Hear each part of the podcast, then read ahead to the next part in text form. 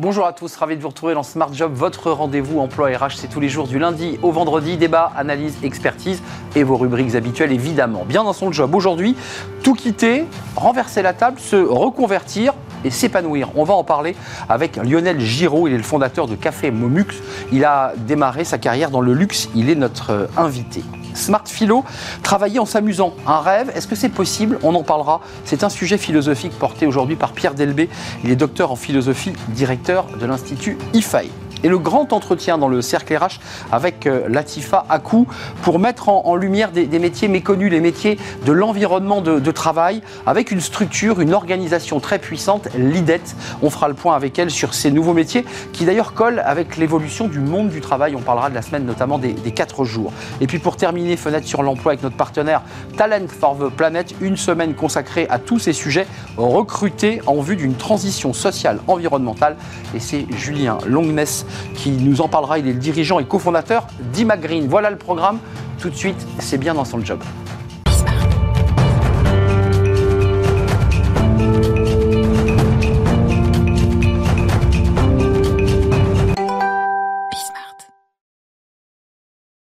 Bien dans son job. On parle aujourd'hui de la reconversion. Comment on fait lorsqu'on a eu des fonctions éminentes et qu'on décide ben, de renverser la table pour créer sa propre entreprise? C'est votre histoire, Lionel Giraud. Ravi de vous accueillir. Ravi également. Vous êtes le fondateur de Café Momus, j'articule bien. Café de luxe, on va en parler, euh, avec toute une histoire. Momus, c'est euh, quoi un café dans les, au 19e oui, en fait, c'est le café des artistes. C'est le café de la Bohème à Paris entre 1800 et 1850. Euh, en fait, Momus, c'est le, le dieu des artistes. Alors, il n'est pas, il pas très connu, mais c'était un dieu euh, qui d'ailleurs s'est fait rejeter de l'Olympe parce que c'était un dieu très railleur hmm. qui, se, qui se moquait des autres. Et donc, il a été, euh, il a été sorti de l'Olympe. Et, et Momus a donné son nom à un vraiment au grand café de la bohème parisienne où toute l'intelligentsia se, se, retrouvait, des peintres, des, des musiciens, des, tous les artistes. Et, et d'ailleurs, d'ailleurs l'acte 2 de, de, la bohème de Puccini se déroule chez Momus, comme le, le, haut lieu, le haut lieu parisien de cette époque. Et vous revisitez finalement cette qualité, cette tradition. Un mot et quelques mots sur vous, parce qu'on va parler de votre conversion. Euh, mhm. quand on regarde votre parcours, il est assez incroyable. Euh, directeur développement de l'horlogerie chez Cartier. Oui. Euh, puis il y a Chaumet, vice-président, et vous créez la collection de joaillerie Joséphine, dans le luxe, des grandes maisons de luxe. ensuite, il y a Courrèges. Ensuite, il y a Courrèges, oui. Il y a Vuarnet, un, peu plus loin. Qu'est-ce qui fait qu'un jour, avec les fonctions que vous occupiez, vous dites ben, j'en ai marre de ces très grosses entreprises du luxe, je voudrais être mon propre patron. À quel moment ça démarre? En fait, ça a été un tout petit peu plus progressif que ça. Les, deux, les deux premiers jobs que vous avez cités, donc Cartier pendant, pendant plus d'une dizaine d'années, donc c'est un gros groupe, on est coté, L'horlogerie est le produit majeur. Après, je, pars chez LVMH. Donc, Chaumet, c'est un deuxième gros groupe, c'est LVMH. Et en fait, le déclic se, passe là. Après 11 ans ou 12 ans chez, chez Chaumet, avec des fonctions, enfin, c'est la place Vendôme, c'est des diadèmes, tout est, tout est merveilleux et ma maman est très contente. Je décide de me jeter dans un début d'entrepreneuriat, mais qui n'est pas totalement le mien. Donc, je rejoins deux amis qui avaient racheté Courrèges pour essayer de relancer cette, euh, cette maison. Donc voilà, le, premier pas, il est, il est là. Le premier Vous reprenez une marque emblématique. Je reprends une marque emblématique, je reste dans l'idée de marque française, traditionnelle, historique, mais c'est un premier pas plus entrepreneurial et j'ai une petite quarantaine d'années. Voilà, donc les, les groupes, euh, j'en ai marre, hein, globalement, et je, je fais ce, ce marque parce que c'est des grosses machines, oui, il y a exactement. beaucoup de process, j'y ai tout appris, j'y ai tout appris, c'est des marques euh, extraordinaires, emblématiques, emblématiques mais c'est vrai qu'à titre personnel, j'avais, j'avais soif d'autre chose. Et puis après, je passe un pas plus loin. Euh, sur Vuarnet, dont je prends la présidence, mais dont je deviens euh, actionnaire et, partenaire du, déploiement. Donc, le patron, là. Voilà. Donc là, c'est le patron et, c'est, euh, et on met son cash. Donc voilà, on passe une étape hmm. supplémentaire. Alors là, c'est pas le même risque là. On commence. C'est pas le même risque. Eh on commence à en prendre une partie, et, et, c'est avec un fonds d'investissement. Donc voilà, c'est plus c'est plus risqué. C'est pareil en retournement d'entreprise. Et là, la dernière étape, en fait, la, la ligne de cohérence pour moi sont toujours des maisons françaises euh, avec un vrai savoir-faire. Ça peut être euh, soit, en l'occurrence aujourd'hui, euh, une meilleure ouvrière de France qui travaille à mes côtés, soit un, un, un, chef d'atelier. Vous prenez les codes du luxe, en fait. Mais globalement, voilà, l'idée, c'est de, de, de, garder ces éléments-là et bah, de lancer là ma propre maison. Et là, c'est uniquement euh, du cash friends and family. Donc là, on va voilà une étape plus loin. Donc en fait, il y a. Mais il y a de la frugalité dans votre parcours. Il y a des personnes qui démarrent par une PME et qui, veulent et qui rêvent de finir moi, chez Chaumet. Vous faites l'inverse. Oui, moi, oui, je suis parti du plus gros. Oui, je suis parti de chez Cartier. Chaumet, c'est un peu plus petit. Bah ouais. tac, tac, Vuarnet. Et, et tout d'un coup, vous créez votre entreprise. Oui, oui, micro. C'est quoi C'est la liberté qu'incarne le, ce choix? Oui, alors de, de, la liberté à la, à la solitude, il n'y a qu'un pas qu'il faut bien qu'il faut bien gérer hein, quand on est quand on est jeune. Moi, je suis un jeune vieux entrepreneur en fait. Voilà, c'est ma nouvelle définition. C'est une deuxième vie, quoi. oui, c'est une deuxième vie. Après, elle arrive à un moment où euh, j'ai peut-être mis du temps à comprendre que c'est véritablement ce qui moi m'animait. Euh, je crois que j'ai pas, j'en avais pas, alors pas forcément l'envie, pas forcément le talent et probablement un peu la, la peur quand j'avais 25 ans. Aujourd'hui, on voit que les jeunes rentrent beaucoup plus là-dedans, et moi je trouve ça extraordinaire. Moi, j'ai mis 25 euh, ans à le mûrir. Envie de vivre cette aventure personnelle, et, revenons quand même à ce que vous faites. Quand on regarde votre produit, c'est vrai que vous reprenez les codes du luxe, euh, l'emballage, euh, le packaging, le choix de vos cafés. Enfin, vous faites des, vous faites des bijoux, mais là, c'est du café.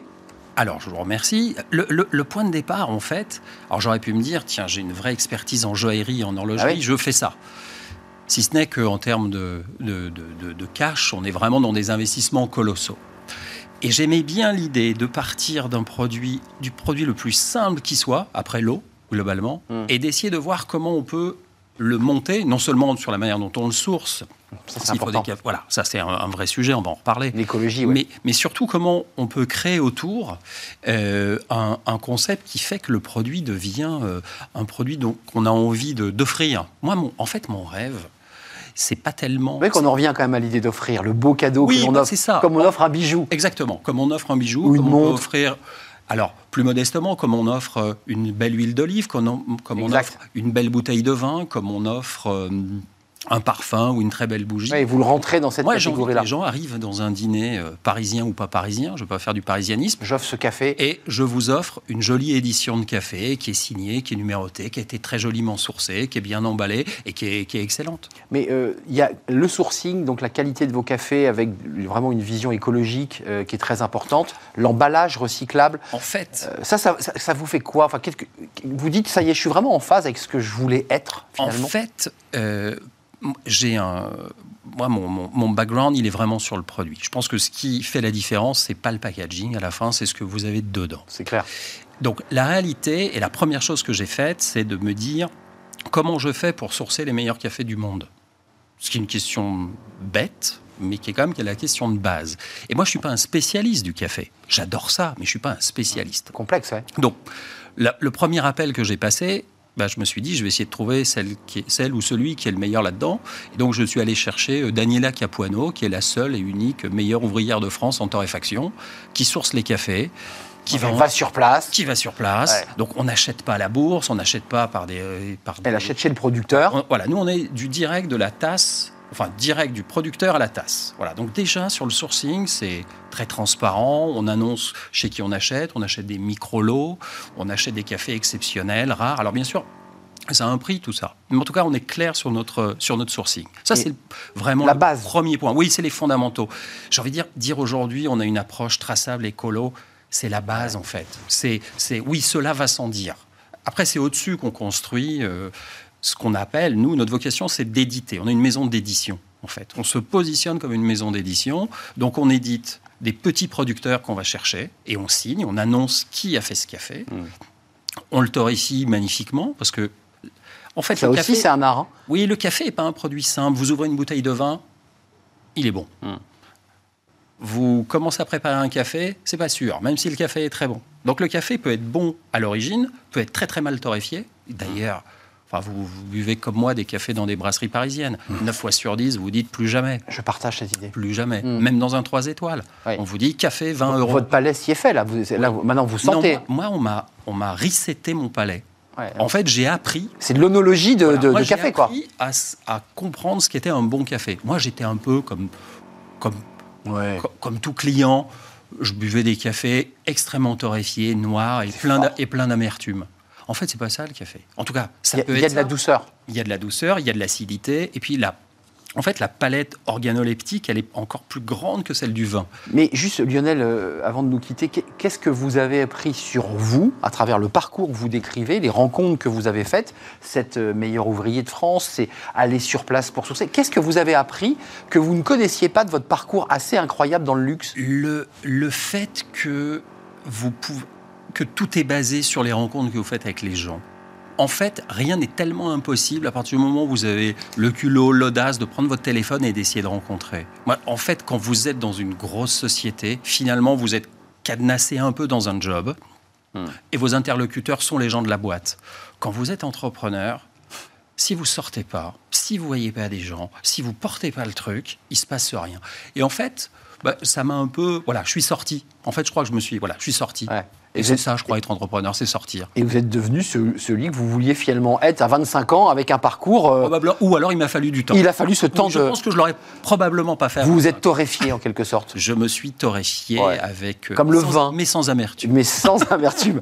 Merci Lionel Giraud, c'était un vrai plaisir de vous accueillir. Euh, entrepreneur avec ce parcours assez incroyable dans, Merci dans une longue vie de, dans le luxe, dans les grandes marques de luxe, et puis aujourd'hui à la tête de votre entreprise, votre bébé, Momus, qu'on peut trouver un peu partout un peu partout, pour l'instant en ligne, et nous ouvrons notre euh, première boutique euh, à Paris, rue des Martyrs, dans, dans deux mois, j'espère, si je, mes, travaux avancent. Je vous le souhaite. Merci Lionel Giraud de nous avoir rendu visite. À, très bientôt. Bon vent, bonne dégustation pour ceux qui auront le plaisir de, goûter le café Momus. Smart Philo, tiens, jouer, on peut prendre du café en jouant, mais on joue beaucoup. Ça, c'est un sujet de philo. Travailler et jouer, euh, c'est contradictoire ou pas? On en parle juste après, c'est dans Smart Philo.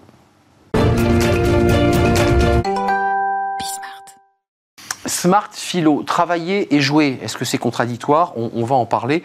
Euh, travailler en s'amusant, parce que certains disent, bah, moi j'ai envie de travailler, mais j'ai quand même aussi envie de m'amuser. On, en parle, avec Pierre Delbé. Bonjour Pierre, vous êtes docteur en, philosophie, directeur d'IFAE, 10 clés pour repenser le management euh, sur Aristote, à travers Aristote. C'est votre dernier livre. Euh, concrètement, le jeu est au cœur de nos vies. voilà, qu'on le veuille ou qu'on ne le veuille pas, on joue, l'être humain a toujours joué, mais paradoxalement, on oppose souvent jeu et travail. Euh, quel, quel, regard vous portez, vous, le philosophe, sur cette question? Il y a un paradoxe ou pas? Alors je crois qu'en ce qui concerne le jeu, au sein des entreprises, il faut bien voir qu'en fait, euh, il y a plein de valeurs différentes et d'univers de, valeurs différentes dans l'entreprise. Dans, il y a évidemment les valeurs de la performance qui sont fondamentales. Il y a les valeurs de l'éthique pour faire en sorte que les gens soient bien payés, etc., etc. Valeurs. Et puis il y a la valeur du fun. Il y a du la valeur du plaisir qui est absolument importante aussi et qui est liée à la convivialité, au fait de fêter les réussites, etc., etc. On joue beaucoup quand même, 73% jouent occasionnellement, euh, c'est un sondage, hein, mm. et 58% régulièrement. Et ça a progressé. Oui, il y a eu une progression. C'est un échappatoire. Ben, C'est-à-dire que je crois effectivement que nos contemporains ont le sentiment que la vie est de plus en plus difficile. Et lorsque l'on traverse des moments de, de, difficulté, qu'est-ce que l'on... Eh bien, on a besoin de se référer à des moments, euh, je dirais, de distraction, où on va respirer, où on va euh, avoir une activité libre de jeux, de fun, etc., etc., pour revenir, si possible, au travail ensuite. Alors, ce qui est passionnant, c'est que, évidemment, euh, un philosophe qui ausculte la littérature, ça, devient encore plus passionnant. Et, vous avez choisi de, de, nous raconter, là, à travers, pour justifier ce sujet, d'ailleurs, la barrière de Tom Sawyer. Je trouve ça extraordinaire. Euh, c'est-à-dire qu'on l'oblige à travailler. Exactement. Et c'est à... Poli qui l'oblige à peindre. Tu vas peindre? une, une barrière. Et lui, malin, pour pas se faire railler par son copain qui passe et qui lui s'amuse. Ben Rogers. Ben, il invente il fait un pas de côté. Racontez-nous. Exactement, c'est exactement ça, effectivement.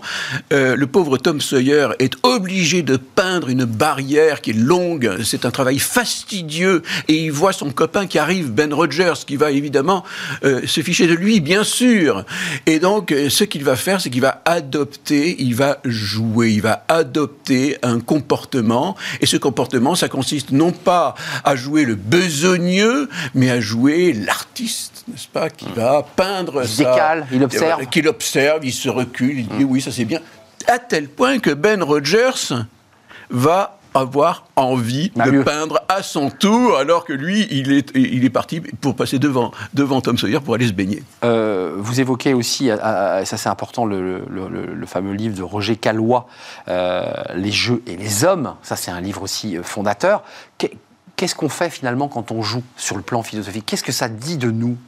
Alors, ce livre est génial. Si je me permettre, hein, Roger Caillois, il est extraordinaire. Il y a quatre grandes catégories de jeux, nous disent-ils, et vous, vous allez voir qu'il y a un, rapport avec, avec le travail. Un, la concurrence, le jeu, le foot, etc. C'est des équipes l'une contre l'autre, agone. Deux, mimicry, le fait d'imiter, je joue aux cowboys et aux indiens, je joue à, Batman, etc., etc. Trois, le vertige, comme les montagnes russes, vous savez, où on... Sensation. la sensation de mm. vertige qui est extraordinaire. Et puis, le jeu de chance la chance, le, jeu. Bon, voilà. Euh, et, donc, vous voyez bien qu'en fait, ces, valeurs, qui sont des valeurs que l'on sert dans le jeu, on les trouve, on les retrouve aussi dans l'entreprise. La concurrence est bien présente. On joue des personnages au sein de l'entreprise, forcément. On a le vertige de, par exemple, du financier qui va prendre un risque considérable. Mmh, et il y a l'opportunité de la chance que l'on a, que l'entrepreneur va prendre, etc. vous, vous, voyez, il y a des points, euh, de, de, je dirais, de, des liens à faire entre le monde du jeu et le monde, le monde du travail. Euh, le travail, est-ce qu'il est irréductible au jeu? Parce que ça reste quand même compliqué de dire à un manager, écoute, laisse-moi un peu jouer, j'ai besoin de me détendre. Ça marche pas dans l'entreprise. Quand on travaille, on travaille. Enfin, ça, c'est une vision un peu comme ça, euh, un peu industrielle du terme, quoi. Oui, oui, oui. Vous savez, il y, a, effectivement le, mythe selon lequel Google, les gens qui travaillent chez Google, il y a effectivement des, baby-foot, il y a des etc., etc., etc. Des salles de repos. Mais, mais, mais, encore une fois, euh, Roger Caillois montre quand même qu'il y a dans le, euh, dans le jeu quelque chose de tout à fait spécifique et que je ferai tourner autour, autour de trois choses. C'est d'abord que le jeu, c'est libre, alors que le travail est une nécessité pour le commun des mortels. La deuxième chose, euh, c'est que le jeu est fictif alors que le travail est réel. Le résultat, il est concret, il est réel, et il faut effectivement aboutir à un résultat. Sans vous challenger, euh, Pierre, il y a quand même des jeux avec des règles définies, quand même. Tout jeu a ses règles. Oui. un jeu sans règles n'est plus un jeu. C'est vrai, bien sûr. Il y a des règles. Mais la règle est commune au travail. Et, ça, c'est un point commun. Absolument, mais il y a des points communs, bien sûr. Euh, mais est-ce qu'on peut, pour, conclure, c'est important, euh, intégrer cette notion de jeu où elle est uniquement philosophique, intérieure et très personnelle? Est-ce que vous entendez ce que je veux dire? Est-ce que le management peut s'emparer de cette question? Oui, alors je crois que, si vous voulez, moi j'aurais plutôt tendance à dire qu'il y a cette dimension de convivialité, de, joie, de, fun, de, respiration, etc. etc. Les, les, équipes les plus performantes, ce sont celles qui sont concentrées, mais c'est celles aussi qui savent prendre des moments de détente et de jeu ensemble. Hum et, de, fun et de se marrer, etc., etc. Je crois que c'est très important. Mais, et c'est peut-être l'une des choses sur lesquelles j'insisterai, il y a une part irréductible. Le travail est quelque chose qui est sérieux et quelque part qui est un combat. Euh, dans le travail, il y a une matière première qu'il faut transformer. C'est un combat, c'est difficile. Et donc, si vous voulez, il y a le, ce principe de réalité dont parle Freud, n'est-ce pas Et qui est présent dans le jeu et qui n'est pas présent et qui est une distraction au sein du travail. Hmm. Et du, au sein, pardon, du jeu. Et je crois que c'est la grande différence. Le jeu vise la distraction, le travail euh, euh, euh, vise le principe, un principe de réalité. Hmm, c'est ça. Et donc, on essaie parfois de s'en extraire. Absolument. Et c'est dans ce sens-là qu'on a besoin de ces respirations et de ces dimensions hmm. qui sont différentes et qui constituent la vie humaine. Un jeu de va-et-vient. Merci euh, Pierre d'être venu nous éclairer sur ce, sur ce sujet euh, important parce qu'en fait il anime nos vies Mais bien sûr. sans qu'on s'en rende compte véritablement. Dix clés pour repenser le management. Euh, Aristote, à travers Aristote, on voit votre, votre livre. Merci de nous avoir rendu visite. On fait une courte pause. On va s'intéresser dans le cercle RH à travers un, un, entretien eh bien, à, des métiers dont on ne parle pas beaucoup d'ailleurs, les, les, environnements de travail, structurés d'ailleurs par une, une, association très dynamique, l'IDET, l'environnement de travail, ben, c'est évidemment extrêmement transversal à la vie de l'entreprise, mais c'est des métiers qui sont peut-être un peu en dessous des écrans radars. On va les mettre en lumière aujourd'hui dans, dans le cercle RH, et c'est juste après la pause, évidemment.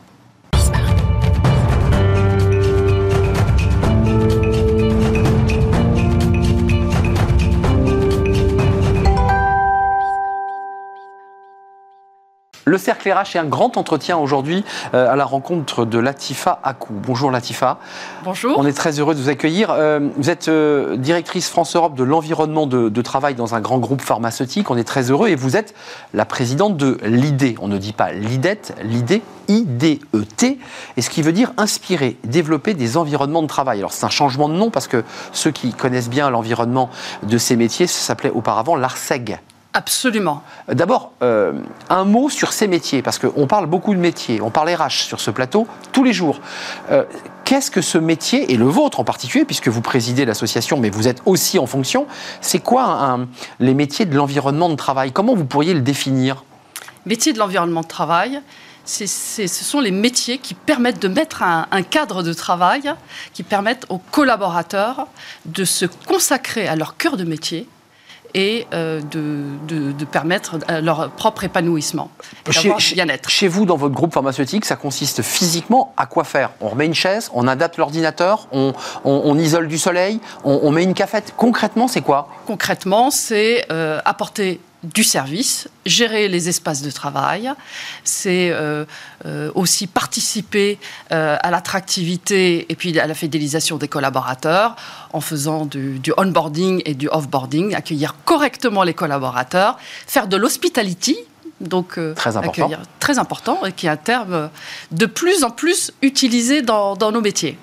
2000, euh, 2000, euh, membres hein, à, l'idée. 2000 adhérents. 2000, peut-être un peu plus d'ailleurs. Euh, c'est intéressant. Ils sont rattachés, vous êtes rattachés au service RH ou vous êtes à côté en parallèle et vous vous tenez la main alors, tout dépend des entreprises.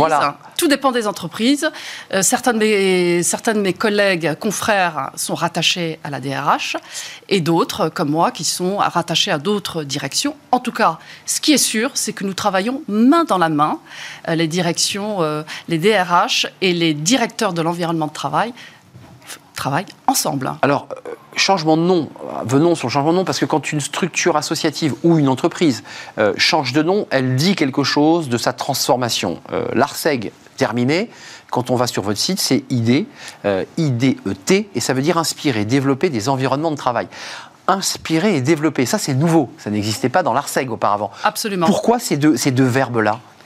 Eh bien, écoutez, inspirer et développer l'environnement de travail. Donc, on voit l'idée leader, comme en, anglais, c'est-à-dire tirer, c'est faire grandir la, profession. C'est aussi euh, idée et inspirer, c'est s'ouvrir aux autres métiers, à l'environnement de travail. On était, on parlait de directeur de l'environnement de travail. Aujourd'hui, on parle des environnements de travail. Ça veut dire qu'on s'ouvre aux autres. Et les environnements de travail, c'est pas que le directeur ou le responsable des environnements de travail. Ce sont les acheteurs, ce sont les, les RH et d'autres métiers. Hmm. Et Donc transversalité. Finalement. Une transversalité, et mais aussi, il faut savoir que on inclut tous les métiers des environnements de travail. Mais c'est très vaste, c'est 102 milliards de chiffres d'affaires et c'est plus d'un million d'emplois sur le territoire national. Donc, donc c'est quand même intéressant de leur dire, c'est que vous portez des métiers à travers votre association, votre structure, l'idée de métiers qui passent sous les écrans radars. Je veux dire, on parle de métiers de la tech, d'ingénieur, de data scientist, enfin, on en parle. Mais de moins en moins mais vos métiers, là, vous les mettez en lumière très concrètement. Ça veut dire que vous êtes un capteur de la réalité du monde de l'entreprise et de sa, transformation. Il y a deux sujets qui animent les collaborateurs, c'est l'hybridation du travail, j'imagine que sur ce sujet, et qui d'ailleurs euh, donne le nom de votre structure, et la semaine des quatre jours. Commençons par l'hybridation. Oui. Euh, est-ce que vous êtes dans l'accompagnement sur ces sujets-là en particulier? Absolument. Et nous sommes dans ce, dans ce sujet-là, comme les RH, depuis la Covid. Et on a vu dès 2021, euh, les accords de télétravail ont été mis en place dans les entreprises entre 1, 2 et 3 jours. Donc l'hybridation, donc on travaille à la maison, mais on peut travailler n'importe où. Donc bien évidemment, il faut créer ce cadre et ce cadre de travail. Ça, c'est une de vos missions, ça hein? C'est une de nos missions. Et aujourd'hui, l'hybridation, elle va, elle va peut-être, je dis bien peut-être, aller jusqu'au métaverse. C'est-à-dire qu'on parle d'espace de, travail, on parle euh, du travail à, domicile, du bureau, et de son avatar. Et, de son, et puis du métaverse, probablement. Donc l'hybridation, c'est notre sujet. Et vous parliez tout à l'heure de travail avec, euh, avec les RH. On travaille avec les RH sur ce sujet-là. Un chiffre, simplifier le travail à, distance. Euh, c'est deux tiers des décideurs en entreprise ont mis en place des nouveaux outils numériques pour fluidifier les échanges à distance. Euh, alors, il y a les services informatiques, euh, évidemment, qui sont en première ligne. Il y a la DRH et il y a vos, vos équipes, les acteurs de l'association, qui, dans l'entreprise, quoi, font le lien, simplifient, améliorent. Parce que c'est ça l'idée. Hein. Vous êtes un, un facilitateur. nous sommes des facilitateurs et nous sommes complètement dans le cœur euh, de, la performance de l'entreprise. C'est-à-dire qu'aujourd'hui, on se rend compte que pour faire venir les collaborateurs au bureau, qui est un, sujet qui est encore d'actualité depuis 2021. Mmh. C'est clair. Aujourd'hui, nous devons mettre en place des services aux collaborateurs et on se rend compte que les cinq services qui sont importants dans l'entreprise, c'est la, euh, la restauration, c'est tout ce qui est services de bien-être, services médicaux, parce que depuis le, le, le, Covid, on, on, se préoccupe de sa santé. Et puis, nous avons tout ce qui est sportif. Il y a une attente sur les services sportifs. Et le cinquième, qu'on n'attendait pas, c'est tous les aspects artistiques, les services artistiques. Mmh. C'est-à-dire, on vient au bureau pour vivre, euh, pour vivre un moment. Euh, et euh, un moment exceptionnel qu'on partage, mais qui n'est pas lié forcément à au, au, cœur de métier de, mmh. de, de l'entreprise. C'est découvrir un designer ou ou une art plastique. Ce qu'on évoquait juste avant votre, votre venue avec un philosophe sur travail et jeu, euh, euh, j'allais dire travail et distraction de l'esprit pour pouvoir mieux se concentrer, parce que c'est un peu ça l'idée. C'est-à-dire quand on a une conférence entre midi et deux à sa pause avec quelqu'un qui vous emmène dans la peinture du 18e, bah, quand on reprend son travail, vous dites, bah, on est peut-être plus efficace. C'est ça l'idée? Absolument, c'est plus efficace. Et puis on vient aussi, c'est pour aussi s'enrichir et se nourrir et ça rend plus créatif aussi. On a besoin de créativité dans nos entreprises. Euh, donc vraiment connecté, j'allais dire, aux besoins, aux ressentis des collaborateurs et, à la manière dont ils viennent au travail. Est-ce que, à travers votre fenêtre et à travers tout le réseau que vous animez, vous, vous y voyez quoi? Euh, Une désaffection par rapport au travail ou une autre manière de travailler? Est-ce que c'est, est-ce qu'on tourne le dos au travail ou est-ce qu'on a envie de travailler autrement? Je pense qu'il y a plusieurs euh, façons de voir le travail. Alors, pour certains, le travail, c'est un gagne-pain. Il faut dire les choses comme elles sont. Et puis pour d'autres, c'est un lieu d'épanouissement. Donc euh, aujourd'hui, il y a une quête de sens. Hein. c'est ce que on constate. Toutes les études le montrent. Euh, aujourd'hui, depuis qu'on est sorti euh, des confinements successifs, on retrouve le sens. Avoir du sens, c'est non seulement le sens, mais aussi avoir un équilibre entre vie privée et vie euh, euh, hmm. professionnelle, professionnelle et vie euh, personnelle.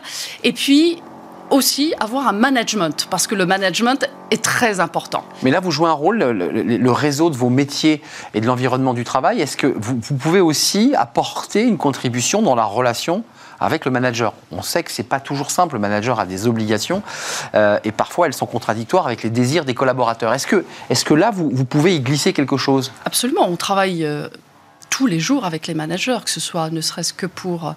Euh, réorganiser les espaces de travail, pour mettre des services, pour gérer un cas en particulier. Donc on est, on travaille comme les DSI. D'ailleurs, on travaille les uns avec les autres. On travaille, on travaille plus en silo. Et ça, c'est, j'ai beau le dire, c'est important. Bah, changement de nom bah déjà, et surtout, euh, c'est une réalité sur le terrain. Donc, RH, euh, DSI, direction de la communication, euh, direction juridique. Donc, on travaille tous ensemble, et c'est comme ça qu'on apporte aussi des réponses à vos managers. Euh, Latifa, quelques, quelques chiffres, c'est important quand même sur les, sujets de préoccupation pour les entreprises, parce qu'on a parlé des collaborateurs. 93%, euh, c'est l'amélioration de la qualité de vie des conditions de travail, vous venez de l'évoquer. 91%, et on va parler de la signature de votre charte EcoWatt, amélioration de la performance énergétique, ça c'est important dans le contexte actuel. Et 89%, dernier chiffre, amélioration de la cohésion d'équipe en distance. Un petit focus sur ce chiffre de 91% pour améliorer la performance énergétique. Vous avez signé il y a quelques, quelques semaines euh, cette charte EcoWatt. Qu'est-ce que c'est que cette charte et cette signature avec euh, l'association ID L'objectif, c'est que l'association incite ses adhérents, encourage ses adhérents à avoir une réduction euh, d'avoir euh, plusieurs procédés pour réduire euh, le, taux de CO2, mais aussi la consommation énergétique. Ça passe aussi bien par la baisse de la température. Les bons gestes Les bons gestes, fermer le site quand c'est possible. En tout cas, ce qu'il faut retenir de ça, c'est un, c'est il faut faire un diagnostic.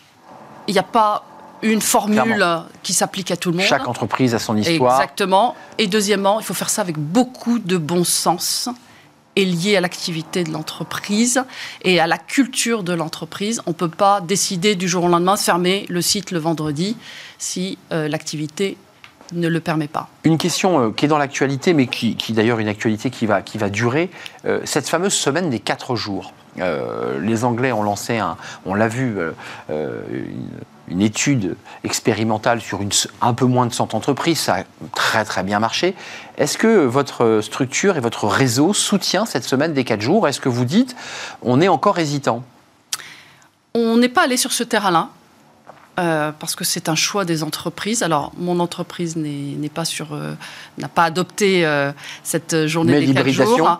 L'hybridation, bien évidemment. on a mis en place aussi la fermeture du vendredi pour des, régions de sobriété énergétique, parce qu'on s'est rendu compte qu'il y avait quasiment personne le vendredi et que pour faire des réductions, bah, il était préférable de fermer le vendredi pendant la période hivernale. Et nous avons bien fait, parce qu'on a quasiment fait près de 30% d'économie de, euh, de, consommation énergétique. Mais la semaine des 4 jours, pour le moment, ce n'est pas envisagé et ce n'est pas un sujet qu'on a abordé. Ouais, parce que on a un autre chiffre quand même sur la présence au bureau qui vient faire écho à cette question de la semaine des 4 jours. C'est 70% des entreprises avaient mis en place une présence de 5 jours par semaine au bureau avant confinement et 5% des entreprises mettent en place une présence de 5 jours par semaine au bureau après confinement on voit quand même que les entreprises, elles cherchent la bonne formule. C'est-à-dire qu'on hybride, euh, on hésite. Est-ce que vous avez des remontées de votre réseau euh, sur, encore une fois, à la fois les attentes des salariés et parfois euh, des moments un peu de tension sur l'organisation du travail? Alors, si vous parlez des quatre jours, oui, il y a une tendance aujourd'hui. Euh, je crois que ça a été expérimenté en, Espagne, ça fonctionne très très bien. Et aujourd'hui, on, voit euh, qu'il y a une attente aussi en disant je préfère travailler quatre jours et, avoir euh, le cinquième jour pour, bah, pour la famille. Hum. Et c'est une tendance qui est en train de, voilà, qui, qui est en train de se, se développer progressivement. Et après, je dirais, et je reviens toujours à la même chose, ça dépend de la politique de l'entreprise, de son activité. Et est-ce que on est plus performant ou pas performant. En tout cas, pour nous, directeurs de l'environnement de travail ou acteurs de l'environnement de travail, c'est sûr que ça veut dire une répercussion bah oui. sur les espaces de travail, euh, répercussion aussi euh, sur euh, bah, sur, vous parliez tout à l'heure ah d'énergie. Bien sûr. Voilà. Puis comment on gère les salariés à distance Comment on gère les, les, voilà et comment on crée ce qu'on appelle le sentiment d'appartenance. Bah oui. Quand on est loin. Quand on est loin, déjà avec le télétravail, c'est le sujet de toutes les entreprises, c'est de créer ce lien avec entre l'employeur et le collaborateur. Euh, Latifa Akou, avant de nous, quitter, votre présence aujourd'hui, elle dit quand même votre volonté de communiquer, de, dire euh, on est là, on existe. Il n'y a pas que les DRH, et ils viennent régulièrement sur notre plateau, on les salue, mais on est là, on existe. Est-ce que vous souhaitez aussi faire émerger ces, métiers? D'ailleurs, les, profils des personnes qui font votre métier, c'est quoi?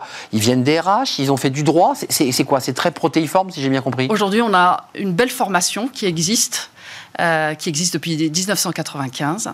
On a des masters en service immobilier, euh, service, immobilier, que j'oublie rien, et innovation. Et nous avons euh, des belles personnes qui sortent de, cette formation et qui sont en capacité, qui sont aujourd'hui responsables, directeurs de l'environnement de travail. Donc ça veut dire que tout est parti du bâti, mais par l'évolution du monde du travail, vous êtes aussi et vous avez évolué sur l'humain. Ce n'est pas que du bâti que vous gérez. vous gérez les hommes dedans.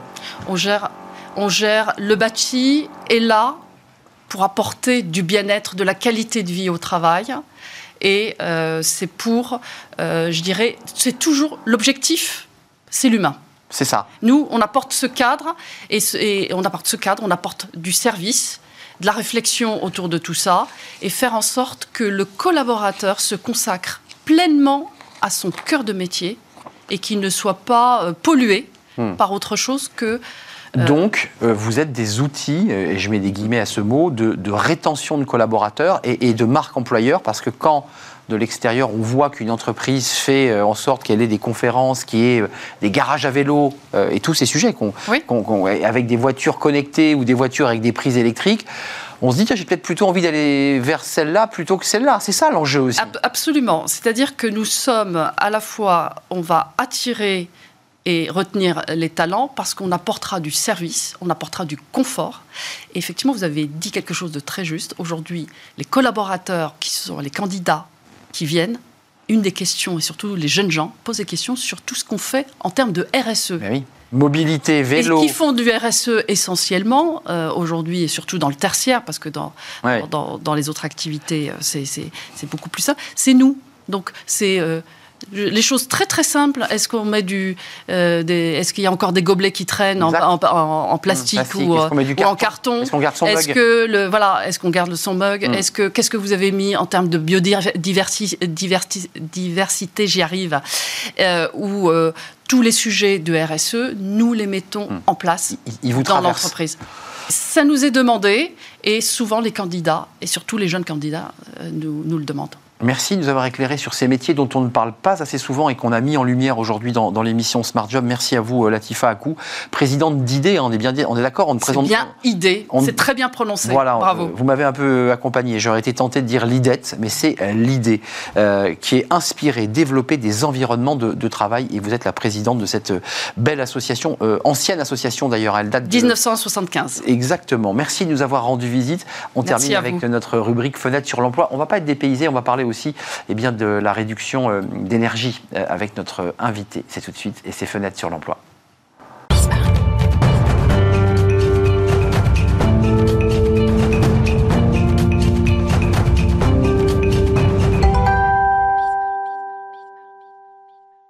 Fenêtre sur l'emploi, une semaine consacrée au, métier euh, eh bien, euh, de, la transformation, de l'accompagnement pour une planète plus vertueuse avec cet événement Talent for the Planet. Ce sera à partir du 22 mars prochain euh, au Parc Floral de, Vincennes. Justin Longness, merci d'être avec nous. Merci. Vous faites partie de ceux qui seront présents à ce grand événement Talent for the Planet, dirigeant et cofondateur d'Imagreen.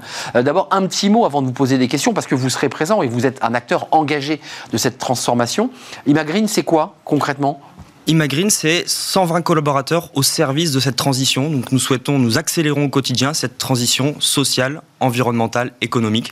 Nous recrutons pour nos clients, nous formons et nous avons nos propres équipes sur plein de sujets, l'énergie renouvelable, l'efficacité énergétique, la RSE, pour accompagner nos clients dans cette transition. Et vous serez présent avec un, stand euh, dans ce euh, événement, je le disais, Talent for the Planet au Parc Floral à partir du, du 22 vous faites recrutement et conseil. Commençons par le recrutement. En, quoi le recrutement, c'est un, levier d'action pour entamer, voire même accélérer la transition sociale et environnementale?